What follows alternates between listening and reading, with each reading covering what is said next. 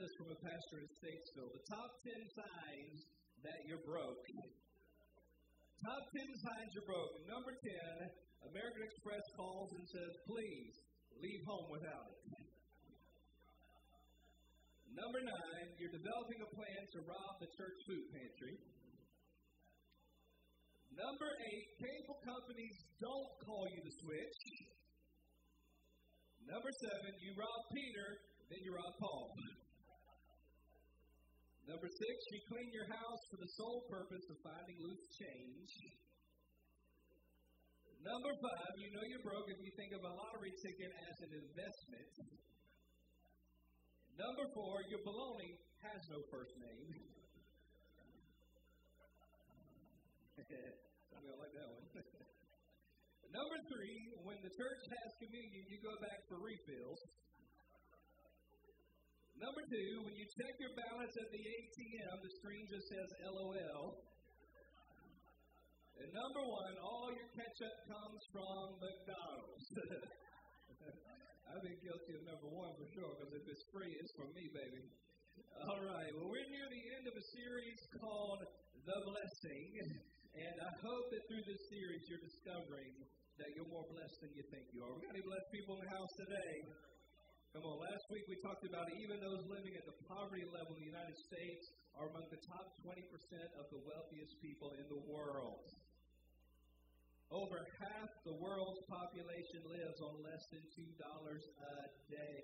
You are more blessed than you think. We got any blessed people in the house? Come on, look at somebody, tell them you're blessed. So, in this series, we're learning how to put God first, and that's been the theme up until this point. Somebody say, God comes first. Okay? And then we're learning how God has blessed us to bless others. Come on, say this with me. I know we're talking a lot today, but I got to get y'all to help me preach this morning. Come on, somebody say, I'm blessed to be a blessing. To be a blessing. God wants to give us resources so we can bless other people around us. Amen? Last week was real fun. We talked about tithing. and in our red cards last week, somebody asked me a question, and, and I love questions. There's a reason that we have a space for them on here. It's a good question. It's a tough question. This is the question that they asked. They said, Do pastors tithe, and how does that work? I am glad you asked that question. That's, that's like saying sick them to a bulldog because this is a, this is a big deal to me personally. Okay, first of all, if somebody calls themselves a pastor or a church leader and they don't tithe, they're not worthy of that position. Period. The Apostle Paul said in 1 Corinthians 11 1, Follow me as I follow Christ. Those in church leadership are called to live by a higher standard, to be an example to those they lead. If they're not tithing, they're not practicing basic obedience. In fact, they're living in disobedience to the scriptures. Because Malachi 3 8, will a man rob God? God says, yet you've robbed me. But you say, in what way have we robbed you? In tithes and offerings. So I don't care what title you call yourself, you're not qualified to lead in the church of God if you yourself are robbing God. Secondly, and I'm trying to think about every facet of this question. Secondly, you don't tithe to a pastor. You tithe to the church. Okay? If somebody, a pastor or spiritual leader, asks you to make the check out to them personally or ask you for cash, run, baby, run. you better go the other way as fast as you can. Because the pastor and the church are two separate things. Got to get a witness is important. church money is sacred and should be honored as such. One of the first things that I did when I became pastor here is I removed myself from all the finances. My name's not on any account. I can't write no checks. Why did they do that? Not because I'm bad with finances, it's because my background is in finance. I came from banking. My first ministry job was a church financial administrator, and I saw the ins and outs of how church finances work. It is crazy. It ain't nothing like banking. But there has to be accountability in ministry. There's got to be separation. And for accountability, I, I don't know if y'all plan on me talking about this. I don't know if I did either, but you asked, so I'm going to answer any way I can think of. For accountability, I'm an ordained minister in the Assemblies of God. That's what our church is a part of an awesome missions organization of 70 million people in 144 nations. And the great thing about the Assemblies of God is they believe in accountability. And they check every year to make sure I'm tithing. Because in the Assemblies of God, we believe that if you teach your congregation the importance of tithing, you sure better be doing it yourself. So how it works, and I, I share this sometimes on our new members class, how it works is that 10% of my income goes into the assemblies of God to support the work of missions locally and globally. But then what Amber and I do is a second 10% of our income goes here to Generation Church because we believe in the local church. Not everybody does it that way, but that's the way we do it. And I can tell you, God has been faithful. God has blessed us and He has sustained us. Now, I'd be lying to you if I didn't tell you it got tight sometimes. Amen. But when we get tight, we stand on the faithfulness and the promises of God, and we can pray with confidence, knowing that we are walking in obedience to God and He is faithful to His word. And He has always been faithful. Amen? Everybody good? I hope that answered your question. If you wrote that question, here today, you can talk to me after service. I'll be glad to go through all of it. But ministers, leaders, pastors, they've got to set the example in this. If they don't, they shady Grady. You better go somewhere else. Amen? Does that just get awkward? Know if it did. How many of you can say in your own life, God has been faithful? Me too. Amen. Aren't you glad God is good? So today, let me give you the Ten Commandments of handling money God's way. Now, don't be afraid that I have ten sermon points. They're going to be brief. Don't you worry. We're going to get ahead of you and eat something. They're going to be brief. In fact, you don't even have to remember all ten sermon points. Here's the deal. Remember the one you hate the most. Why? Because that's the area where you need the most work. So you don't have to remember all ten. Remember the one that you just hate above all the other ones, because that's where the Holy Spirit wants to work on you. Y'all ready? Number one, God comes first. I don't have to spend a lot of time on this one because y'all know it. But the first commandment in Exodus 20 says, I'm the Lord your God who brought you out of slavery. You shall have no other gods before me. God comes first, even in our finances. Proverbs 3, verse 9. Honor the Lord with your possessions and with uh, last fruits, with the second fruits, the middle fruits. Is that it? Honor God with the first fruits of all your increase. We saw this with Cain and Abel. Abel gave God the first of his flock, Cain gave God some of his crops. One offered his first and was blessed, the other did not and was not blessed and got mad about it. In fact, he got violent about it. Put God first and seek him first. Not to get stuff, but to honor the Lord and to trust him to take care of the rest. I love what Jesus said in Matthew 6:31. He says, "Therefore do not worry." That is a message for the times we're living in. Anxiety is higher than it has ever been. I heard something this past week that said that the anxiety level of the average teenager today is just as high as the average mental patient in the 1950s.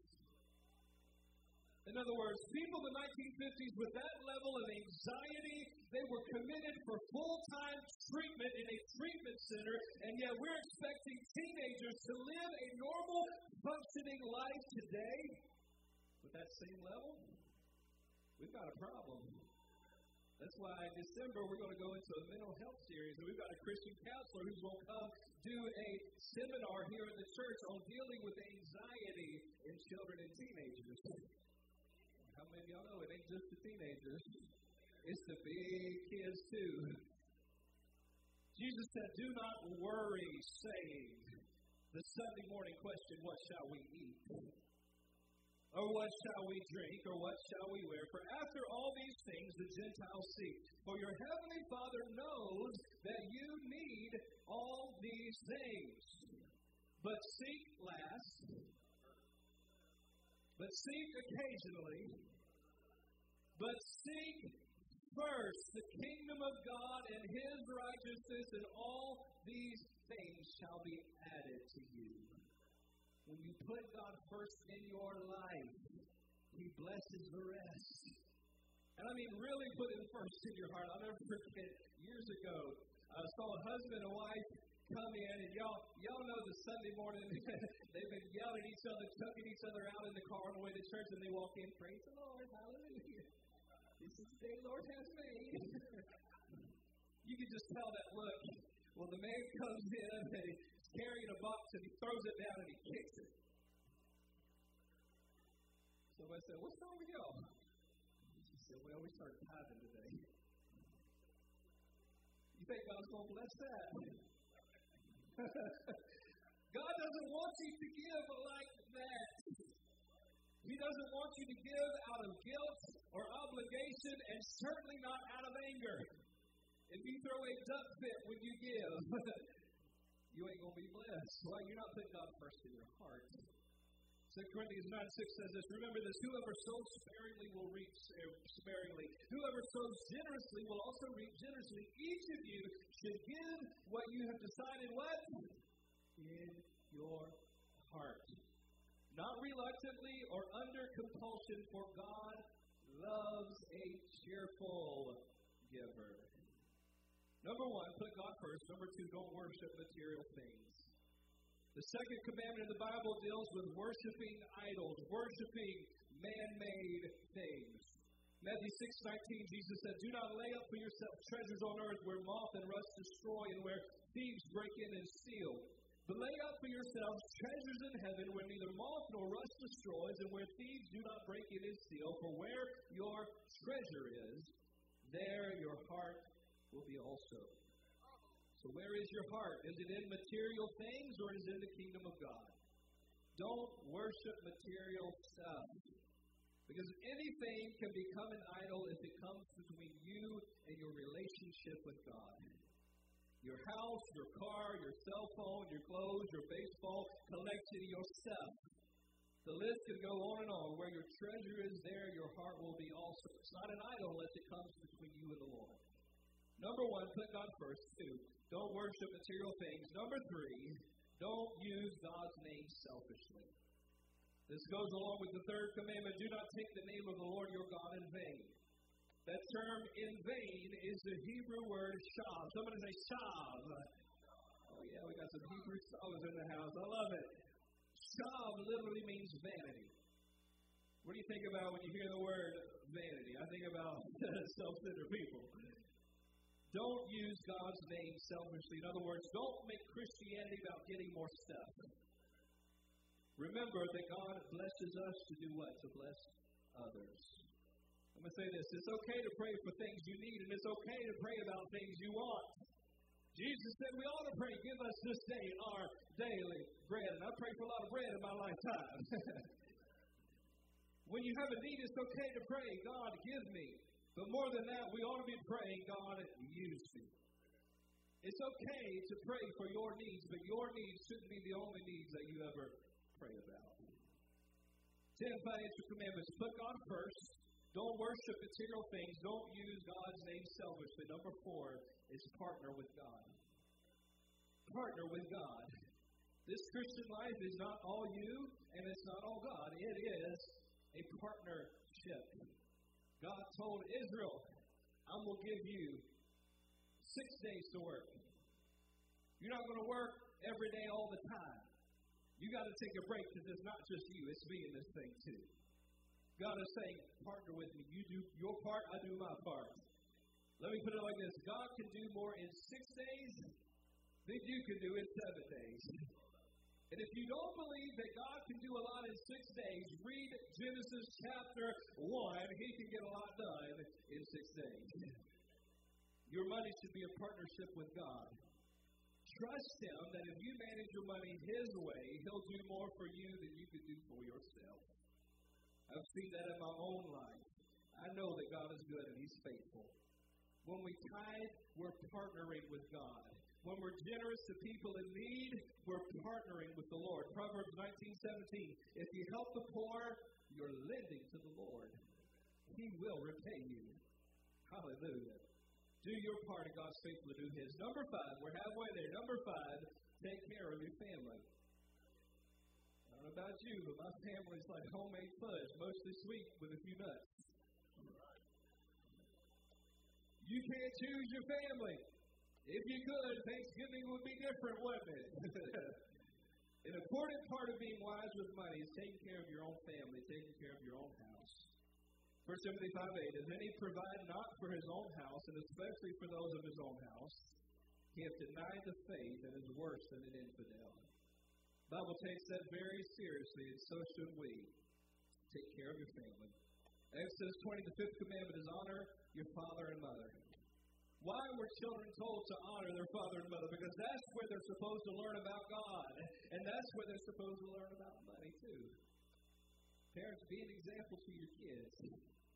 They're watching and they're listening. Be an example in how you spend money. Be an example in how you talk about money.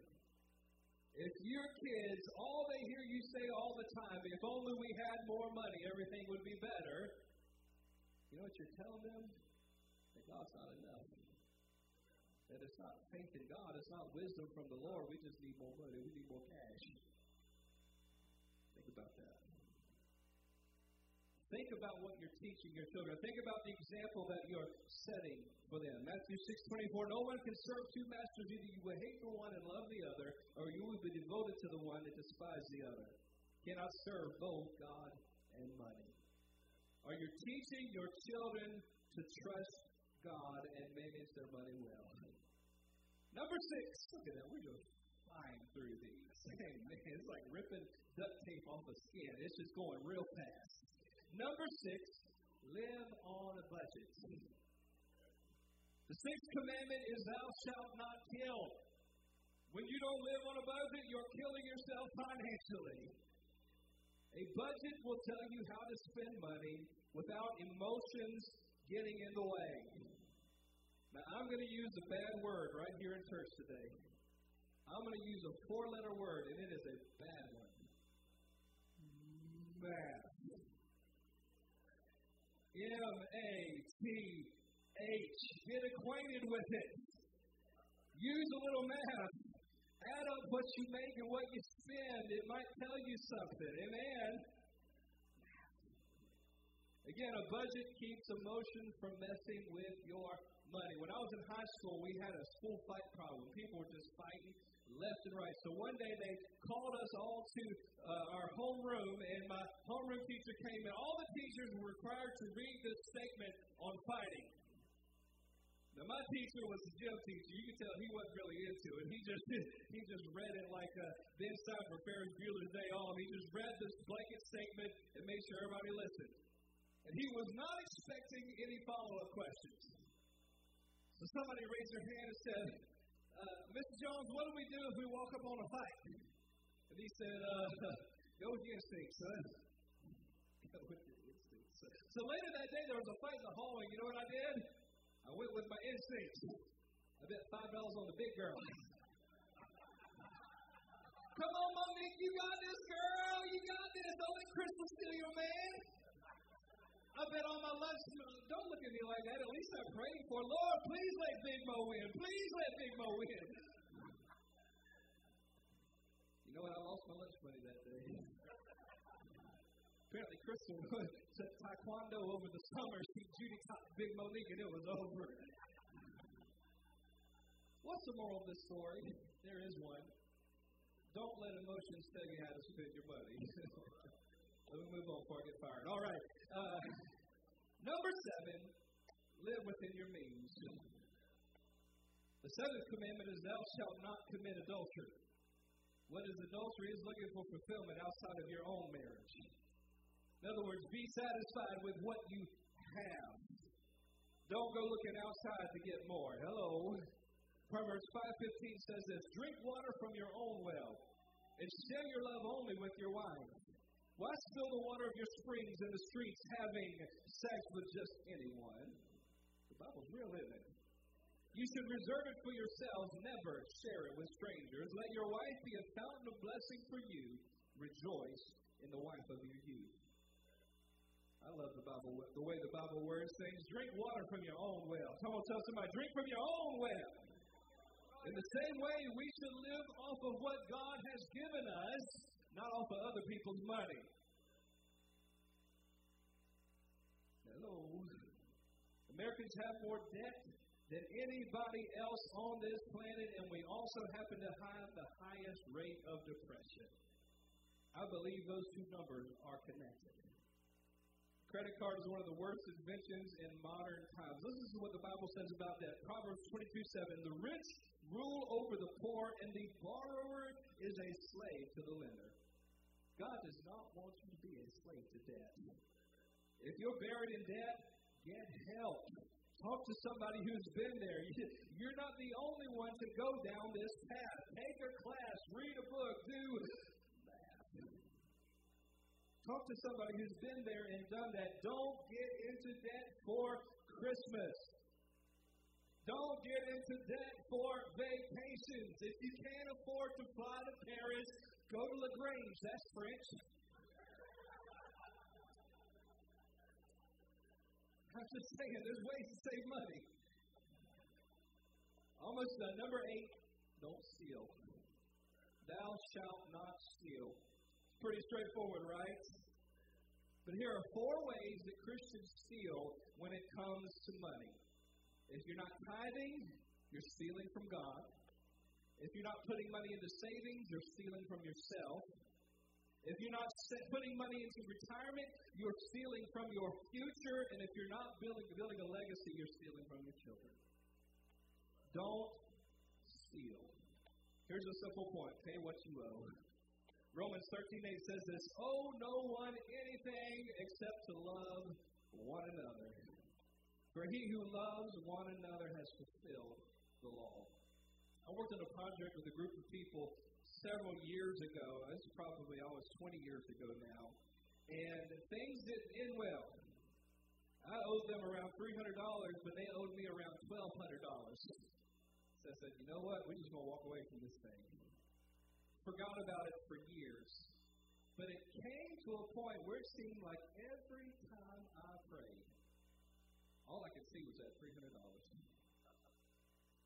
Anybody been like that? Just all of a sudden, the Holy Spirit would just drop something in your heart that you couldn't get away from and run from or look the other way from. Every time I prayed, I'd see that $300. You know what I did? I wrote a check for $350. I gave a little bit of interest. Do you think I got my money back from them? Nope. But I'll tell you what I did get is a whole lot better. I got peace in my heart. I didn't have that weight and that burden that I owed anybody anything. and I felt so much peace. Integrity is doing the right thing even when nobody else knows about it, even when you don't get nothing in return. Amen? Don't steal from God. Don't steal from yourself. Don't steal from your children or anybody else. Amen. Ten financial commandments. Number one. Number nine. Be a good witness. The Bible says, Thou shalt not bear false witness. Listen, when you're trying to tell your neighbor about Jesus, make sure that you have financial integrity. Make sure that when you're sharing the gospel with them, they're not looking over your shoulder wondering why you can't afford to paint your shutters and there's a Mercedes in the, in the driveway. Uh, oh, two of y'all heard that. Keep a good testimony with how you manage your wealth. Use wisdom. And the last one, number 10, be content with what you have. The tenth commandment in Exodus chapter 20 is, Thou shalt not covet. Philippians 4.11 says this, Not that I speak in regard to thee, for I've learned in whatever state I am to be content. Listen to me, my fellow Americans. you have been trained your whole life to not be content.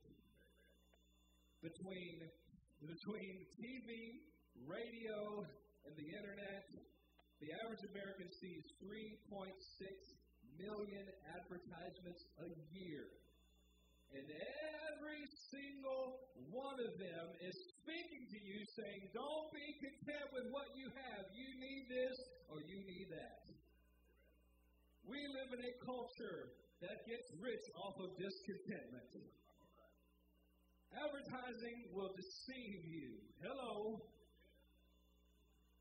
Not only that, but we tend to get Jonesitis, don't we? We're infected with keeping up with the Joneses. I mean, y'all are pretty cold. Your coworker gets a new phone, so you get a new phone.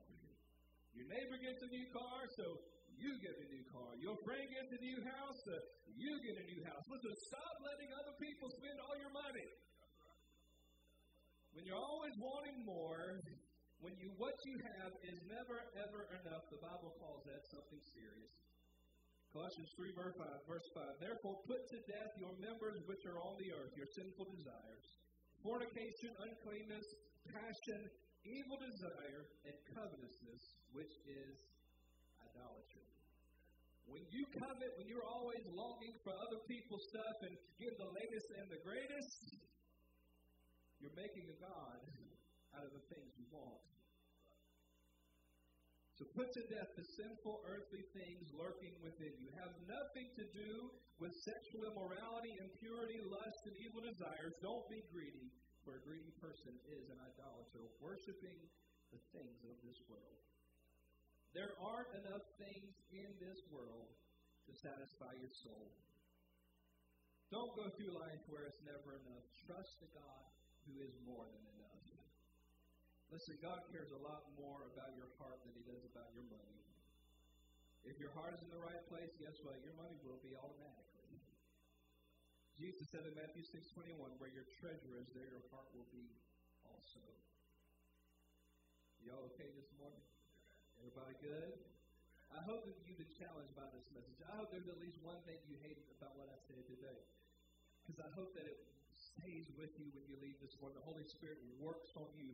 It challenges you because listen, we're walking upward to Zion, okay? This Christian walk is about being challenged to grow more mature and closer to the Lord and more disciplined in how we walk with God and manage our lives. So I pray that somebody's been challenged today to grow, to grow in faith, to grow in wisdom. As the worship team comes this morning, I want to ask you the, the most important question of all. Are you trusting God with your life today?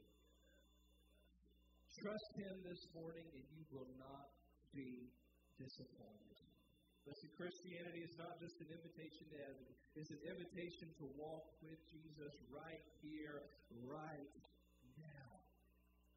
When you trust your life to God, it's an invitation of, Lord, come into my heart and come into my life and come into this mess that I've got myself into and walk with me. Jesus changes everything. Will you stand this morning as we pray? I want to ask Pastor Ari to come and just pray over the message and pray over each and every one of you. Will you just close your eyes for a moment and allow the Holy Spirit to work on your heart this morning?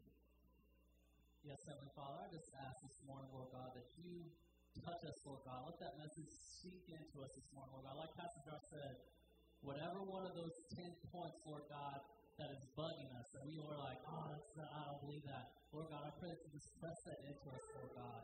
Help us to change, Heavenly Father. Help us to move, Lord God. And Heavenly Father, I just pray right now for that individual who does not know you this morning, Lord God. I pray for that individual that feels like they've stepped away from you, Lord God, who hasn't been walking with you, Lord God, who hasn't been walking close with you, Lord God. Heavenly Father, I pray that you touch them this morning, Heavenly Father. We lift them up to you, Lord God. Anoint them, Heavenly Father. Bless them, Lord God. And if you haven't had that opportunity to ask God into your heart, we're going to pray this morning. And I just ask that you guys repeat after me. Heavenly Father, I am a sinner, and I ask that you save me. Bless me, cleanse me, and set me free, and be the Lord of my life. In the name of Jesus we pray. Amen. If you prayed that prayer for the first time, you are a child of God. God has touched you. He has came down. He has blessed you. He has washed you. He has cleansed you.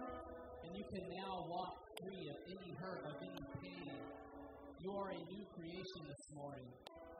And if that if you've prayed this a thousand times, it's okay. I pray it every single day. I pray it every single night. I pray it in the afternoons. How I start every single prayer that I say to God as I repent I ask Him for that forgiveness. So we just welcome you into the kingdom of God this morning. And Heavenly Father, as the ushers come forward, Lord God, I want to pray for the, the tithes and offerings this morning, Lord God. Heavenly Father, I just pray that you bless